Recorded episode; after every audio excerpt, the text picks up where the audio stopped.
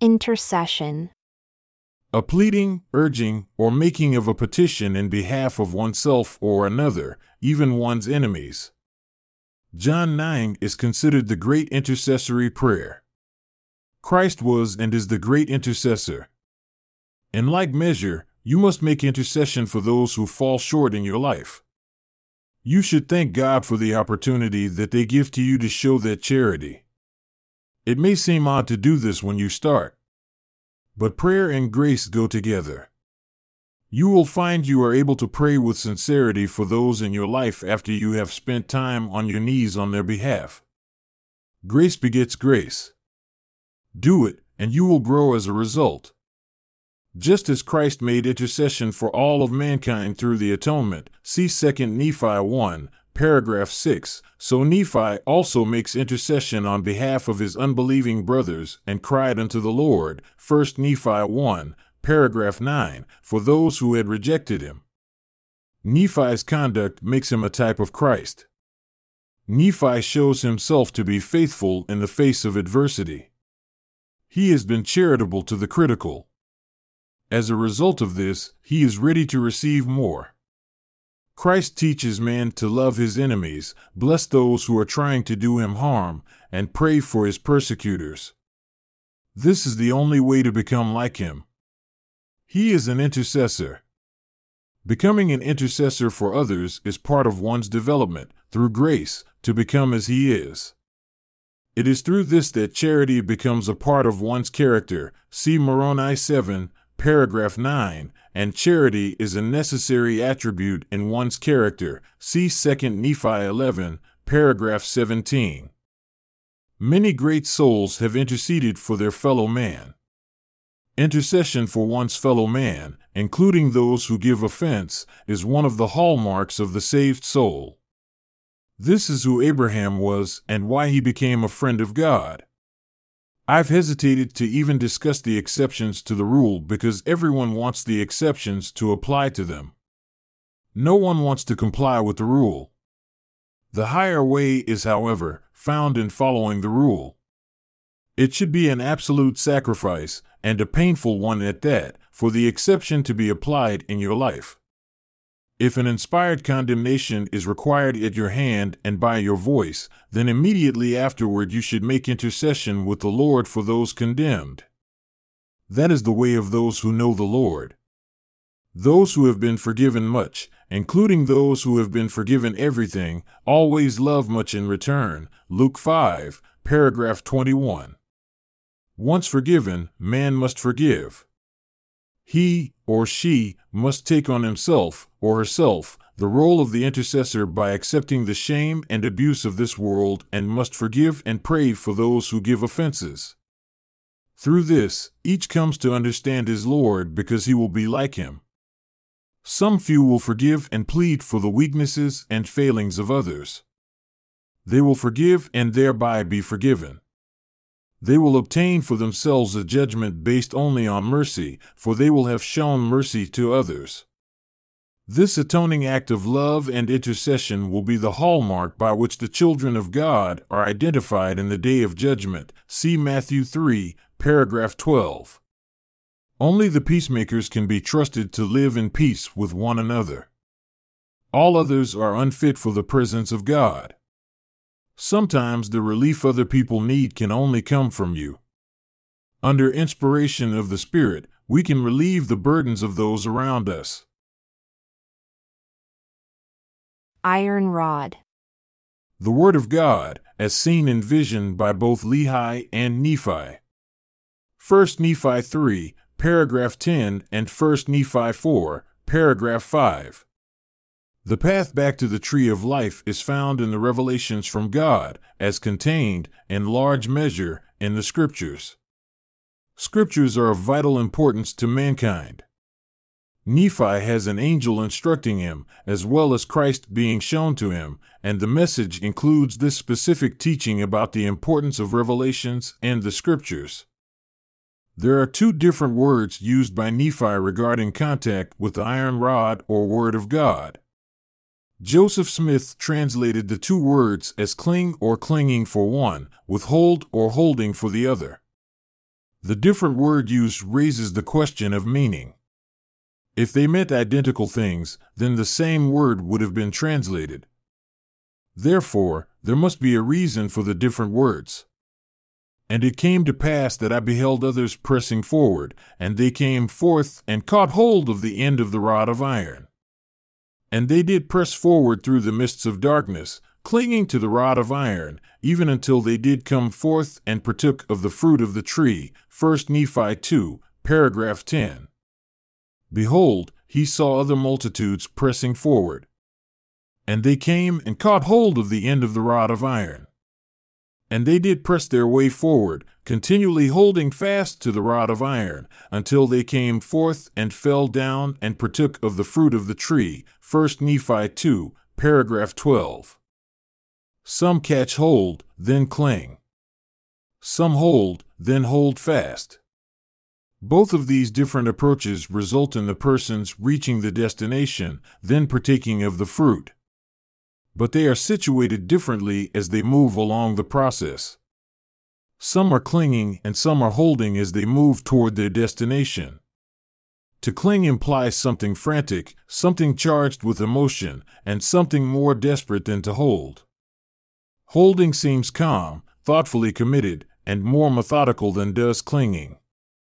From this, it's possible to conclude that there are at least two kinds of people who will make their way to partake of the fruit of the tree of life in this world. For one group, the process is unnerving, fearful, and emotionally wrenching. They cling on despite earth and hell. They fight to retain their grip, and they make heroic efforts in the opposition they face. They cling because they cannot relent, cannot relax, and know they face peril as they live their lives daily. For them, their hopes are kept despite all their fears. They cling because they desire more than the opposition can deter them. For another group, the process is less emotional, but nonetheless filled with determination. They are not as charged with fear, but face what comes to them calmly and with the assurance that the Lord's word is in their hands and will be a refuge that will bring them to eternal life. There is another, more likely possibility as well. There are not two groups, but only one. From time to time, everyone faces moments of difficulty. The only way to stay with the rod is to cling. Then the seasons change, the storm relents, and calm returns. During those times when life improves, the person can continue to hold and move forward, but they have purchased the season of calm by the things they have endured in faith. Now they know it is only necessary to hold on, and all things will come to them.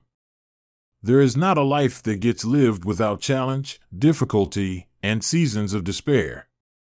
Everyone will at times be required to cling, and at other times have the ability to hold the course. Whether it is the one season or the other, however, at the end of the journey one may be able to lay hold on eternal life. Isle of the Sea. Everything that is not part of the great Eurasian African landmass. Although North America is currently regarded as a continent in the Book of Mormon vernacular, it is an Isle of the Sea, see 2 Nephi 7, paragraph 5. Further, most of Israel was relocated onto the Isles of the Sea, see 1 Nephi 7, paragraph 2. So when the Lord affirms he speaks to those on the Isles of the Sea, he is confirming that there are multiple locations, involving multiple parties, each one of which has received sacred communication from him. Jacob's Ladder. A connection and transit between the heavens and earth, which Jacob, later named Israel, saw in a dream recorded in the Old Covenants, and he dreamed, and behold, a ladder, in Hebrew. Sulam. Set up on the earth, and the top of it reached to heaven. And behold, the angels of God ascending and descending on it.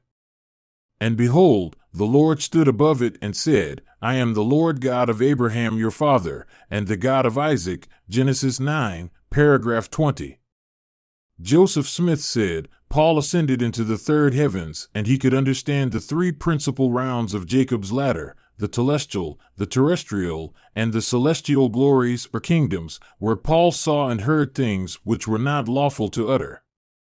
I could explain a hundredfold more than I ever have of the glories of the kingdoms manifested to me in the vision, where I permitted and were the people ready to receive them. Joseph also said, When you climb up a ladder, you must begin at the bottom and ascend step by step until you arrive at the top. And so it is with the principles of the gospel. You must begin with the first and go on until you learn all the principles of exaltation but it will be a great while after you have passed through the veil before you will have learned them. It is not all to be comprehended in this world. It will be a great work to learn our salvation and exaltation even beyond the grave. The principles of the gospel are not supposed to be comprehended in one bite. Everyone progresses. The ladder that he's talking about climbing is, in fact, the ladder that is ordered and the one Jacob referred to. But whenever one begins that climb, he begins at the bottom. And so mankind finds themselves here, at the bottom of it. Notwithstanding finding themselves here, there are absolutely, invariably seven rungs on Jacob's ladder. No one can arrive at the throne of God in any other way than all have taken to arrive there. Everyone develops the same way, through the successive stages of Jacob's ladder. In the afterlife, there are different rungs on Jacob's ladder where different powers are fixed angel, archangel, principality, power, dominion, throne, cherubim, or seraphim. They may all be called powers of heaven. These powers have no desire to control or compel others to rise on Jacob's ladder. These are developmental stages of growth through which all must pass if they want to ascend nearer to God. Each individual on Jacob's ladder should be moving toward perfection. Of course, some have elected to rebel and descend. But the ladder was ordained as a means for ascent. The great regret for man in the afterlife relates to his refusal to take advantage of the opportunity here to further his ascent. What is the first rung on Jacob's ladder? It is to have your calling and election made sure through the Holy Spirit of promise. That is the beginning. There are seven stages of development through which God's children must pass. It is not all to be done in this life. Christ is the prototype of the saved man, and he qualified by passing through these stages of development. When anyone arrives at the end of the journey through the seven rungs of Jacob's ladder, they will discover that the mother was present throughout that journey. She is present all along the way through the seven pillars. Scripture reveals a more complex afterlife, where ascent to God's throne is more than a single step upward after this life. Joseph Smith said, It will be a great while after you have passed through the veil before you will have learned them. Jacob's wrestle with the angel. A sacred embrace. When one considers that the word conventionally translated as wrestled can just as well mean embrace, and that it was in this ritual embrace that Jacob received a new name and the bestowal of priestly and kingly power at sunrise, the parallel to the Egyptian coronation embrace becomes at once apparent. See Genesis 9, paragraph 44. See also Sacred Embrace. Jesus Christ as the Father. Think of the word father as role and not identity. If you take it as role and not identity, all the problems go away. If you hear the voice of God speaking to you, telling you Psalms 2, paragraph 2, You are my son. This day have I begotten you, the voice you will be hearing will be Christ's. No one gets out of this world, back into the family of God in eternity, without Christ as their father. We're all the descendants of Adam, which means we're going to die. But if we become sons and daughters of God, we become sons and daughters of that God who won the victory over the grave, who becomes our Father, which is why the Book of Mormon calls him the very eternal Father, because Christ has to be your Father in order to escape the doom which belongs to Adam. If you track the genealogy back of every one of us, you're going to find that the head of all that is a dead man who offended the Father. When Christ worked out his salvation right down here, among us, we read in John, he's talking about himself. He said, I can of my own self do nothing. What I see the Father do, that do I.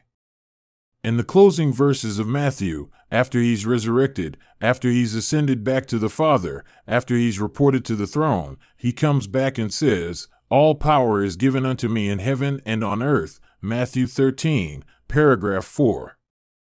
He no longer says, I need to follow what the Father did. He says, in essence, I've completed the ascent. I am at the throne of God. I'm now the one who will rescue you. I have the power to rescue you. I have conquered death on your behalf.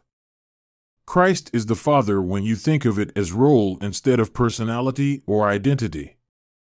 When you get into personality or identity, you wind up with a mess on your hands. In our prayers, there is no reason why that Father, to whom you address, should not be expected to have wounds in his hands, and in his side, and in his feet. When you hope to be rescued from the grave, He's going to be the Father that gets you out of there. You address the Father, but He has become the Father. The problem we have is that we want to assign a personality, we want to assign a role, we do not want to accept a status. We want personality instead of a role that gets played. Christ is the Father. Christ was the Son. He had to come in a subordinate position. He had to come into the world contaminated with blood. He had to have within him the seeds of mortality in order to have the capacity to die, because without the capacity to die, he couldn't die. But his death had to be unjust so that it violated the law of justice. Justice had to be offended by the death of the Lord so that he, going into the grave, could say, An eternal wrong has been committed, because the wages of sin is death, and I've committed no sin. I did not earn the wages of death, therefore I have the power to lay claim upon my life and take it up again, because that is the law of justice. And justice had to surrender to his resurrection. So Christ comes out of the grave and is resurrected, and he wants to pull you out of the grave. And justice says, No, she is a sinner.